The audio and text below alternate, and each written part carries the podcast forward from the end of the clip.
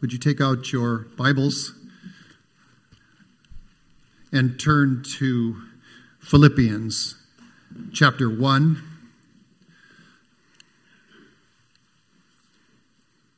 We'll be looking at verses 19 through 30.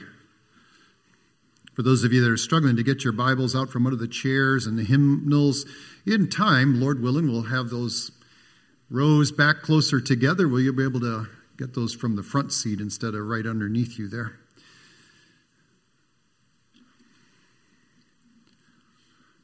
We're in Philippians, a series.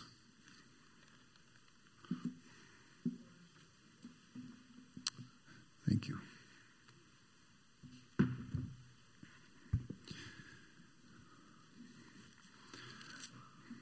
I'll start with the verse prior to it so that we have a flow going into the portion that we're covering today. Verse number 18, continuing now in the holy word of God. What then? Only that in every way, whether in pretense or in truth, Christ is proclaimed, and in that I rejoice. Yes, and I will rejoice, for I know that through your prayers and the help of the Spirit of Jesus Christ, this will turn out for my deliverance, as it is my eager expectation and hope that I will not be at all ashamed but that with full courage, now as always, Christ will be honored in my body, whether by life or by death. For to me to live is Christ, and to die is gain. If I am to live in the flesh, that means fruitful labor for me. Yet which I shall choose, I cannot tell. I am hard pressed between the two. My desire is to depart and be with Christ, for that is far better. But to remain in the flesh is more necessary on your account.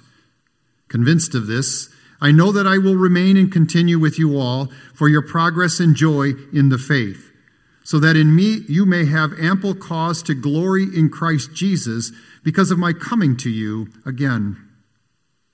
Only let your manner of life be worthy of the gospel of Christ, so that whether I come and see you or am absent, I may hear of you that you are standing firm in one spirit with one mind, striving side by side for the faith of the gospel, and not frightened in anything by your opponents.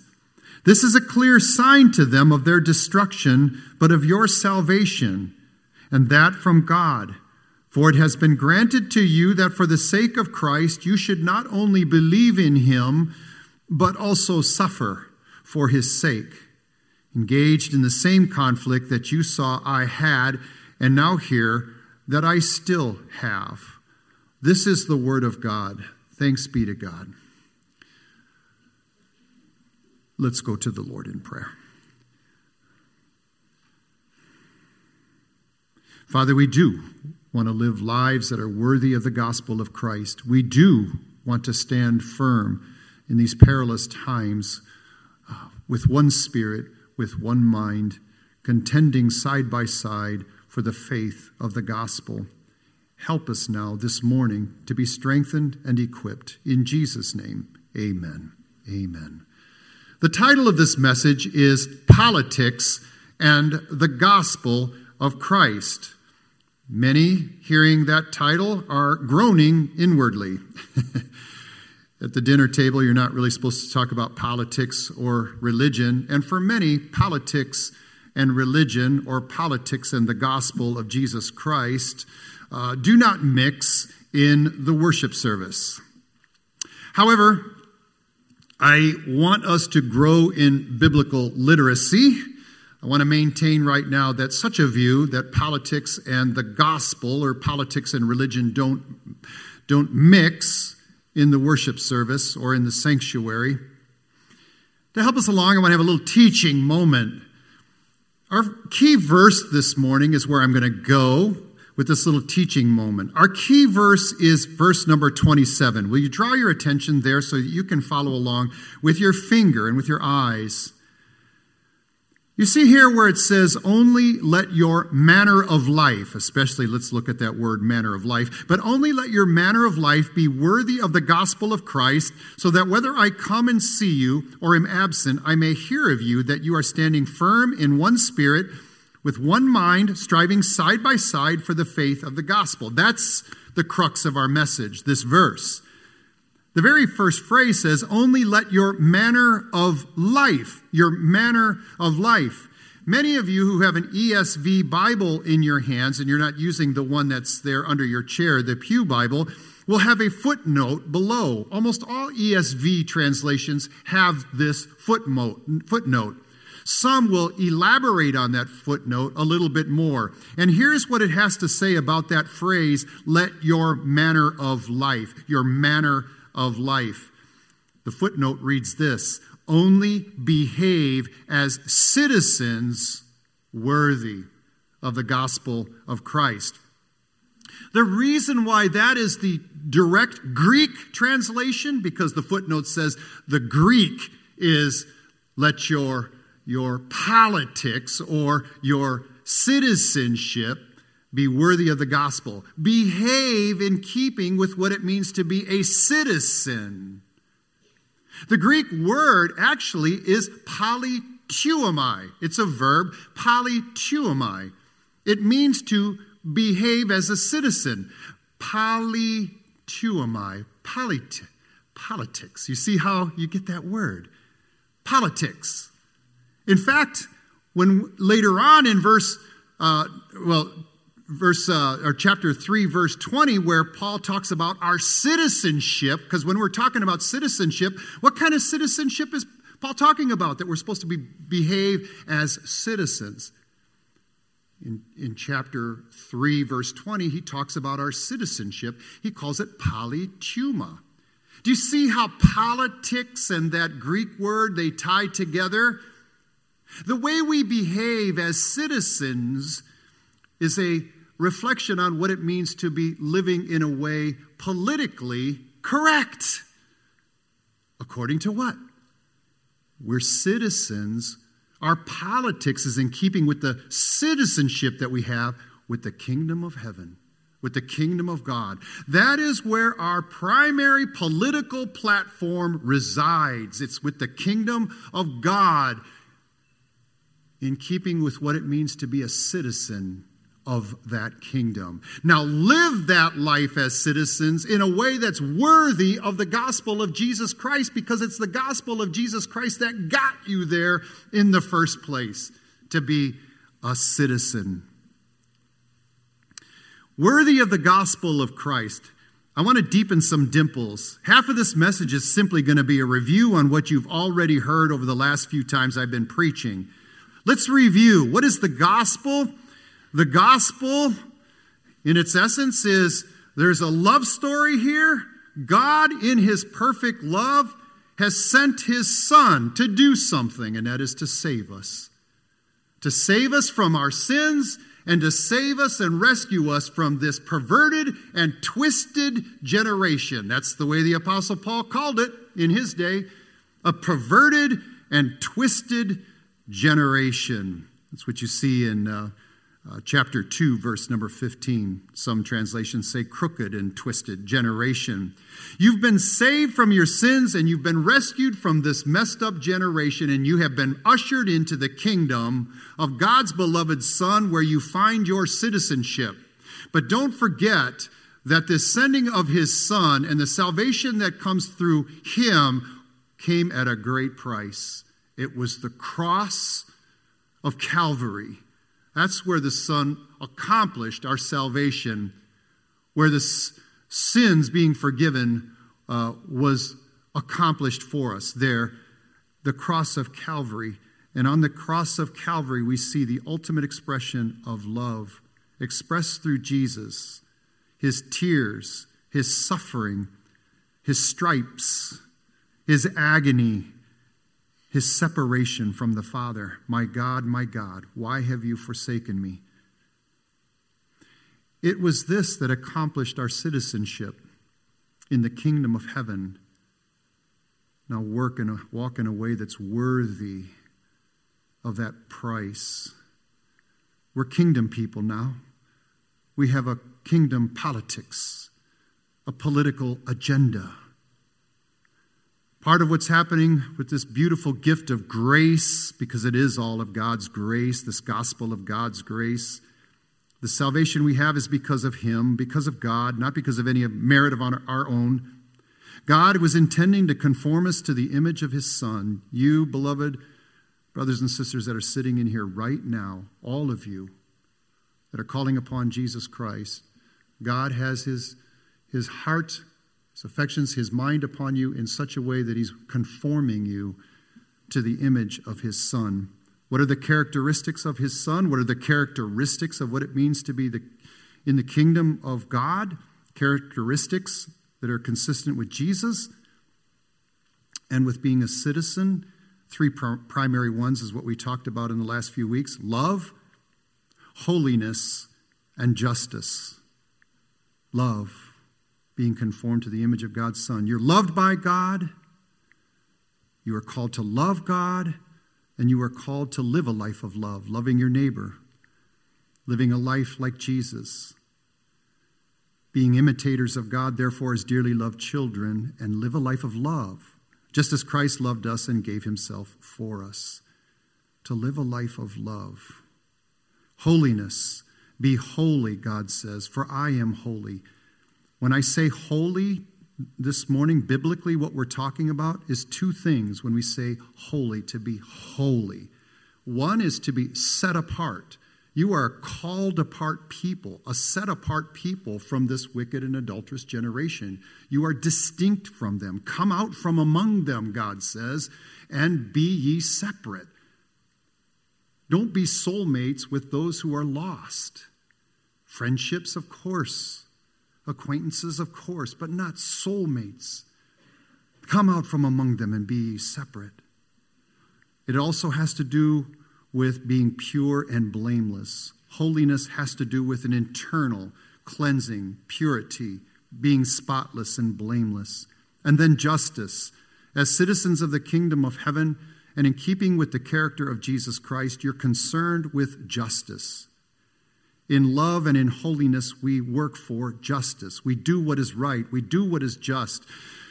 Summing all that up, we live lives that are worthy of the cross, worthy of God's love, worthy of the gospel of Jesus Christ. We have a kingdom politics, a political platform. We are called in Christ to advance God's kingdom, his glorious kingdom. We're here to advance and establish his kingdom as God works in us and through us. Our strategy is to share the gospel of Jesus Christ, the saving gospel of Jesus. We must share the gospel of Jesus Christ because no one can enter into the kingdom without first coming to know the King. We can't experience resurrection life and becoming new unless we meet the one who is the resurrection.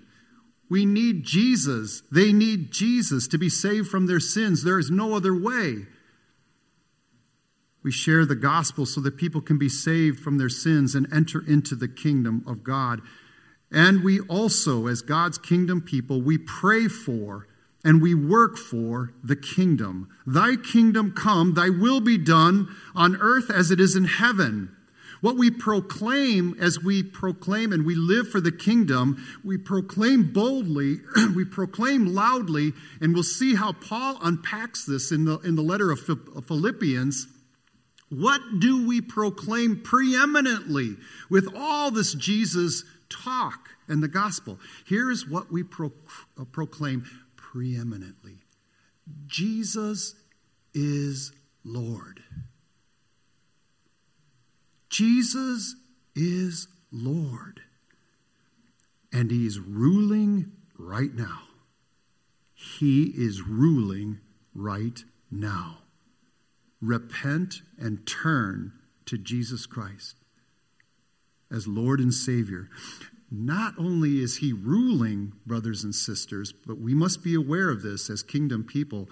God in Christ, through Christ, Christ is ruling now and He's ruling through the church. Will you turn back a few pages with me? Would you look at Ephesians chapter 1, verses 20 through 23? This is important. Let's not miss this. We're not waiting for Jesus to come back and rule and fix this mess, He's ruling right now.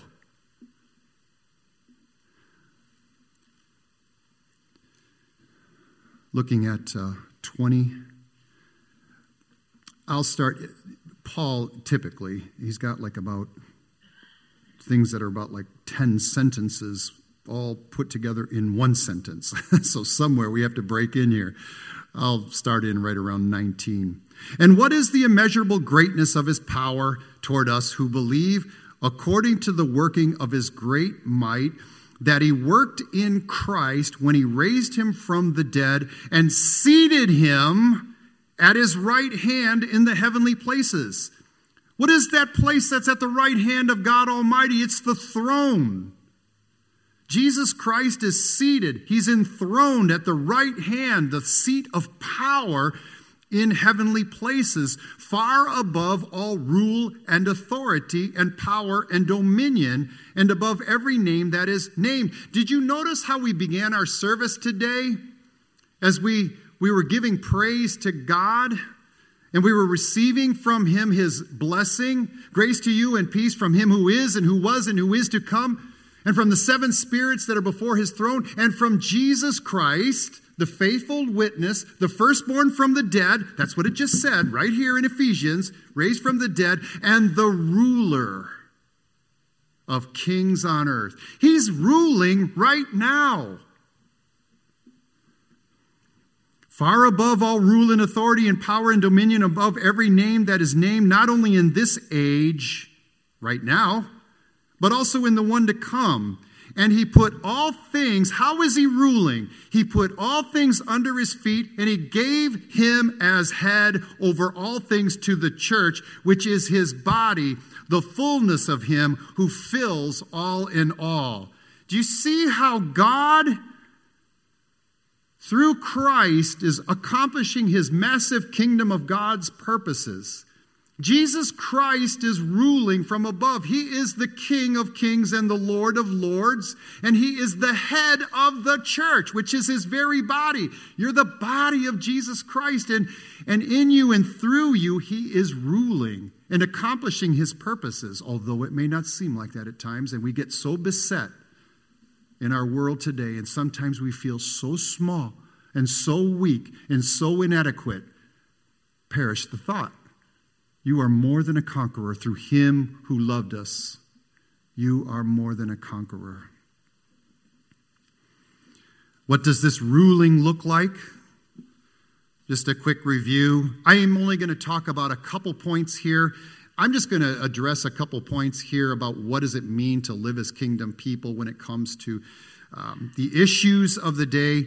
There are many that I could be speaking of, but I'm going to talk about just a few of the hot button issues here, just briefly. What does it look like to live a life worthy of the gospel as citizens of the kingdom of heaven, advancing the kingdom? First of all, share the gospel, as we said, but also in Christ's love, look after widows and orphans in their distress and keep yourself from being polluted by the world. Have compassion. Reach out to the broken world, this messed up, broken, hurting world, but do it without being polluted. Remember that you are a holy people. Abortion, speak up for those that can't speak for themselves. Don't give up the fight, no matter how long this takes. It took 20 years for William Wilberforce to get um, Parliament to ban slavery in the English Empire. It's probably going to take us longer to get rid of abortion in the land. Speak up. Speak up for the oppressed. Work for racial equity. One day, it was about 25, 30 years ago, I was sitting at the old Firehouse Community Center. It was a Wednesday. We had a prayer meeting. Uh, there were several pastors and community leaders that were there for a prayer meeting. We were taking prayer requests, and one of the pastors there, his name was Benny, Pastor Benny. He passed away just a few years ago. Pastor Benny, he had a prayer request. He said, I want to pray, I want us to pray that the city of Gary would have a bank, that we would get a bank into our city. Now, Pastor Benny, he's a black man and he's a pastor of a church on Harrison Street. Still there. Someone else is pastoring it, but it's still there on Harrison Street. At the time, nearly 30 years ago, there wasn't a bank in the city of Gary. Folks that wanted to get a loan to buy a house had to go to Griffith or to Highland or to Munster and attempt to secure a loan. He wanted to have a bank. There was another man there that piped up who was a dentist. And he gently rebuked Pastor Benny. And the rebuke had something along these lines well, we really don't want to be concerned about so much about money and, and, and, and that we need to be much more involved about seeing people come to know Christ and have their souls saved, of course, and, and, and so forth, and, and then work out their lives in holiness. He was speaking along those lines. Pastor Benny, who was very evangelical, I was with him one day. He was the director of the Youth for Christ in our local area. I was with him one day in Griffith when he was leading a chapter, and he was actually leading men to Christ, young, young men to Christ on that particular day sharing the gospel. Pastor Benny had this response. He said to the dentist, at Thanksgiving time and at Christmas, and the dentist was white, he said, All you white folks come into Gary and you bring picnic baskets. I want to give our people a bank. That's the difference between compassion and justice. Build bridges across the color barriers, help the poor, help the foster kids. There's so many, more and more, who don't think that their lives matter. And in Christ's love and in His grace, when the issue of the LGBTQ things come up, say no. I say in Christ's love and Christ's grace, I pray that people are actually reaching out into some of the gay communities in the city of Chicago. Some are called, I pray. Then they are to minister, to speak up for what's true, unchangingly true. God is the same yesterday, today, and forever. And to say no to the movement, to adopting children, gay couples adopting children. I know there are a lot of churches that are saying yes today.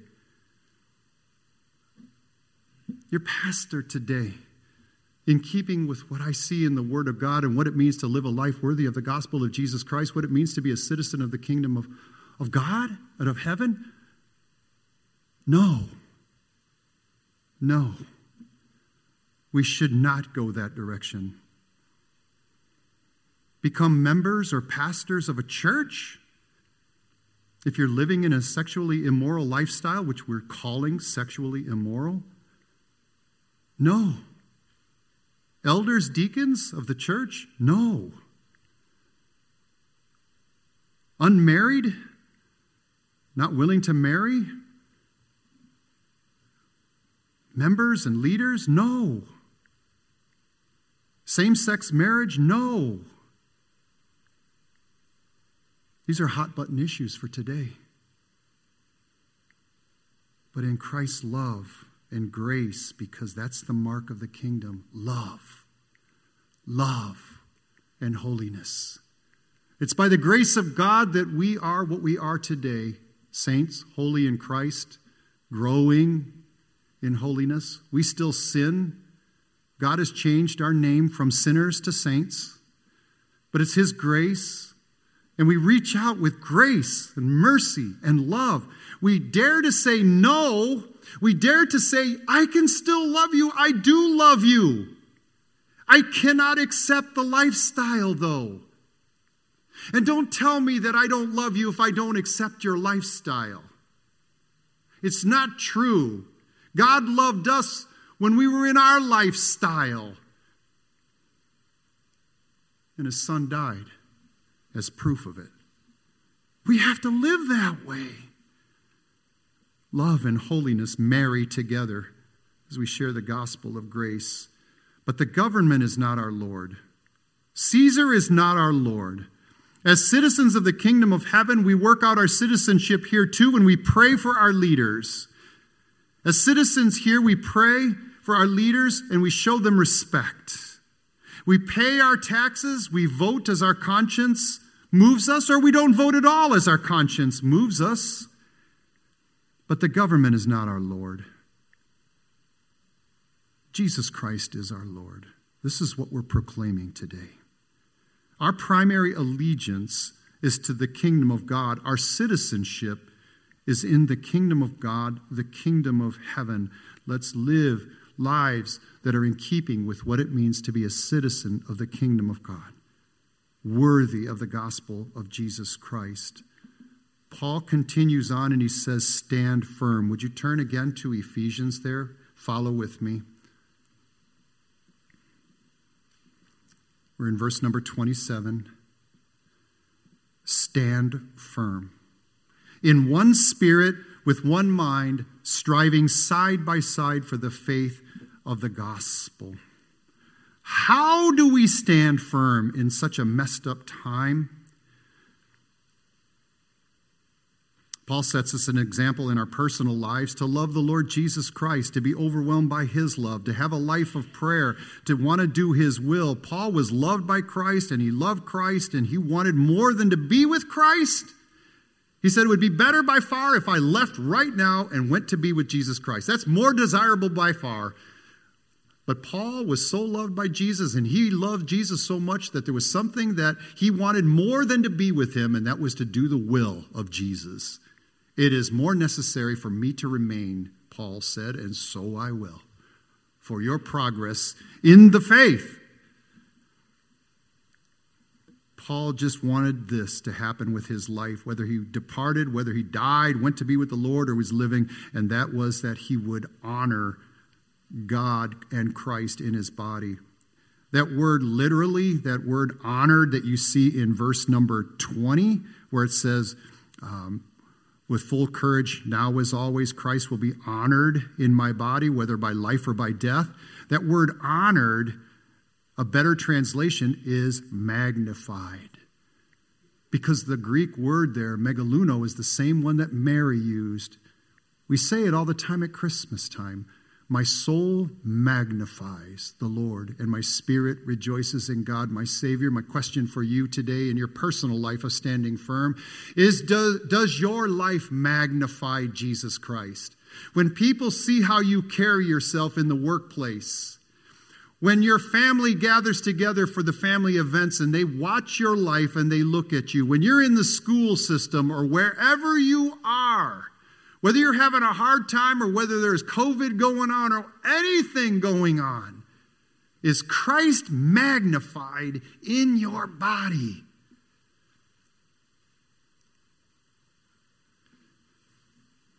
And then in the church, because Paul's writing to the church of Philippi. He's writing to you today, writing to me today, Church of Beacon Light.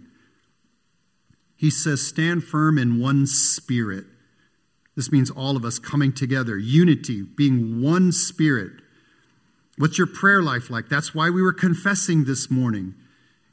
You can't live a life that's in the Spirit, led by the Spirit, walk by faith, unless you're praying, praying without ceasing. What's your prayer life like? The strength of our church, I maintain here at Beacon Light, the great strength of our church and why we continue to move forward with any strength, any power, any ability to advance the kingdom is because of our prayer life. The prayer meetings on Wednesday morning are powerful. Praise the Lord. We're strengthened there. We're encouraged there. We have confidence to stand there. I do as a pastor. You know, an environment where I get strengthened more than any other place other than a prayer walk or something? It's that prayer meeting. I encourage you to meet with somebody, get a prayer partner, and pray together. Where two or more are gathered, you can ask whatever you wish and it will be given to you by our Father in heaven. That's an assurance from the Word of God. One spirit. And then it says, one mind. The Greek word is psuche, which means soul. One mind, one soul, one mind, one soul. You're together. We have one mind. How do we get one mind? And tie that together with one soul. Intellectually, are we united? Are we one intellectually in our mind, in the way we think? Are we one in our affections, our soul? Is our mind and our heart aiming toward the same thing? Is it focused on Jesus and on the Word of God? How do we get there? That's why we keep talking about biblical literacy. Read the Word of God, be steeped in it. Steep your mind in the Word of God. Our true foundation is Jesus Christ and His Word. Sometimes we do a, a, catechism, question and answer number one What is your only comfort in life and in death? In a little bit, we're going to recite the creed together. Right now, you're hearing the word of God preached, and you're testing it right now by the Spirit. Is what he's saying true? If you're able to say amen together with great numbers in here, we are building unity in our mind, a oneness of mind and affection that enables us to stand firm in these messed up times. And then we're to contend together side by side. It's an athletic phrase. Paul uses a lot of athletic phrases. He's speaking of how to contend, but you got to do it together. We translate it here side by side. It's contending together, worship together, like we're doing here today, stick together, hold each other accountable when there's sin going on. Be iron sharpening iron. Encourage each other as you meet together. Stand together. Suffer together with courage and without fear. Not frightened, it says here, right? Not frightened in anything by your opponents. Brothers and sisters, when your leaders lead right and they show courage and love for the Lord, and when we do this together as a body, when we stand together in these perilous times, which are doing all, the movement, the impulse of the age is, is pulling people together all over the place. And yet the church when it stands together, and I don't mean, if I go that direction again, I'll sound like I'm just absolutely beating a dead horse, but we can't accomplish this virtually. Virtual is a supplement, it will help us, it's a tool, it will aid us. There are benefits from it all. We can even worship that way uh, in a valid way as long as primarily, centrally, we hold together as brothers and sisters, as human beings, as a family, as a body. This, what's happening today at 11 o'clock in the morning, all over the world, is the testimony and the witness to the world that Jesus is the answer and for those who will not repent, who are impenitent, here's what awaits them destruction.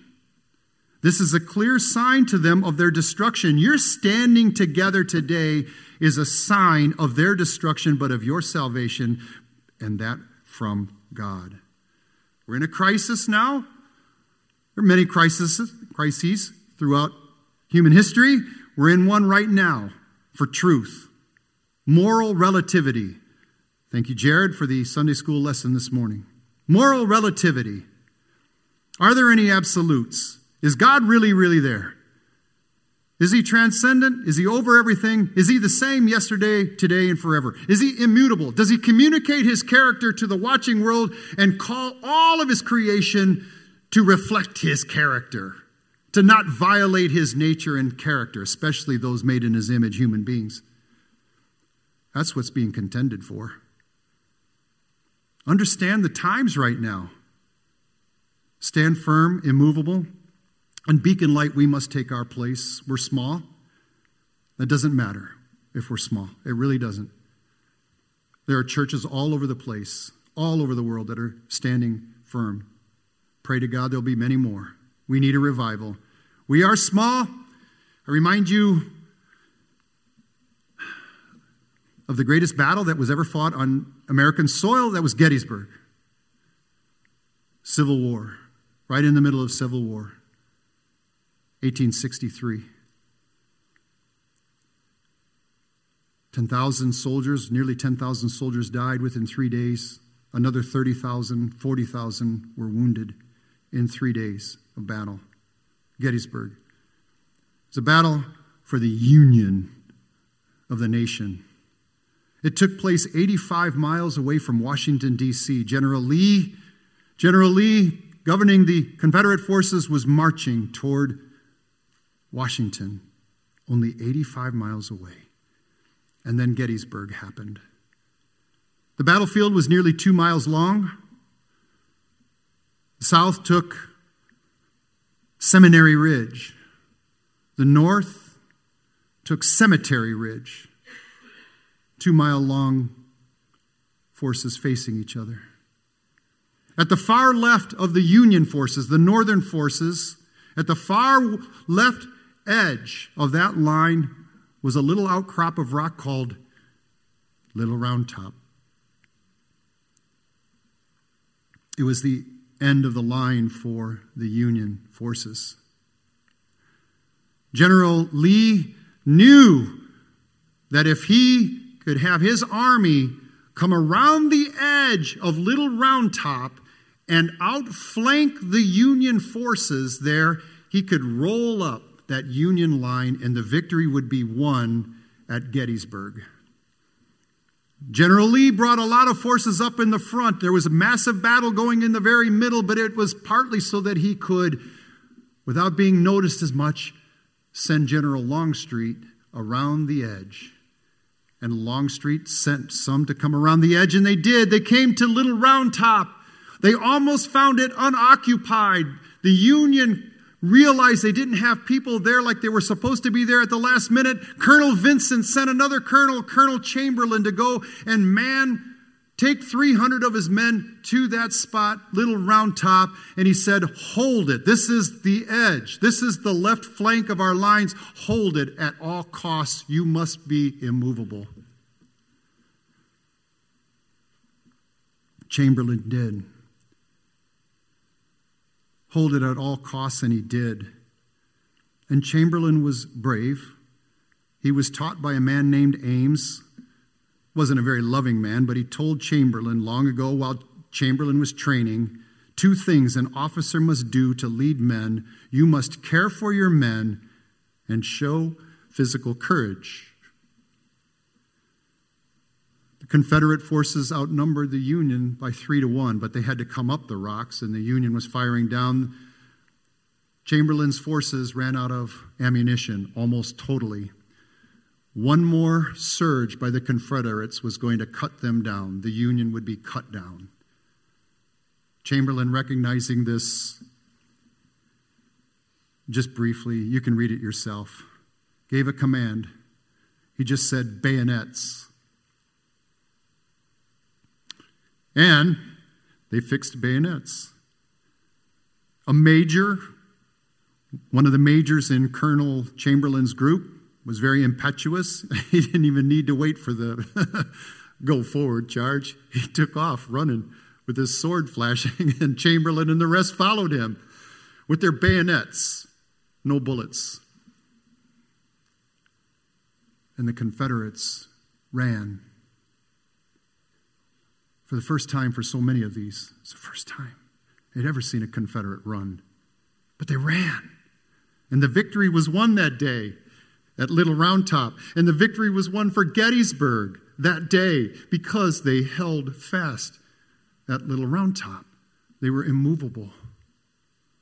And the Union was saved that day because of what happened at Little Round Top at Gettysburg in Pennsylvania in 1863. Paul was a leader. He cared and he loved the little church of Philippi. And Paul was absolutely fearless. His life and his letter encouraged these Philippians because they were going to need to stand firm, because they were going to suffer. And he helped them. That's why he said, It's better for me to stay. He helped them to progress in their faith. Paul understood the times and he stood firm and he was telling them to stand firm and to live a life worthy of the gospel of Christ. I don't think that this letter to Philippi that Paul wrote was meant to be a circular letter, that it was meant to go around to other places.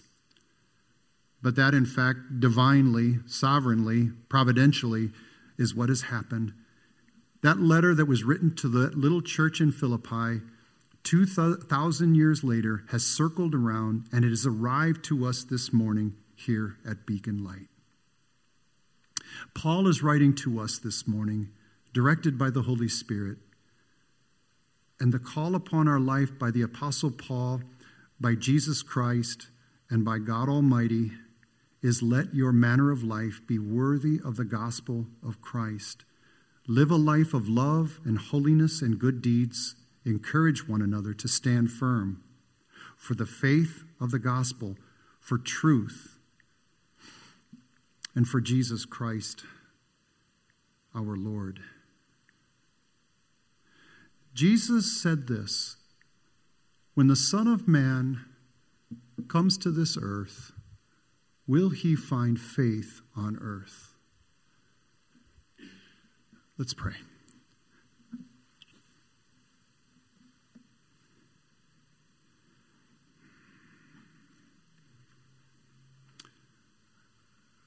Father in heaven, we're here this morning to testify that Jesus Christ is our Lord and our Savior, that He indeed die, did die for us, and that He has been raised from the dead. There is a resurrection from the dead, and your Son, Jesus Christ, rules. Father, the world needs the church right now, whether it knows it or not with Jesus at its head. The world needs Jesus. The world needs his body, the church. Help us to recognize the times and to stand firm. In Jesus' name, amen.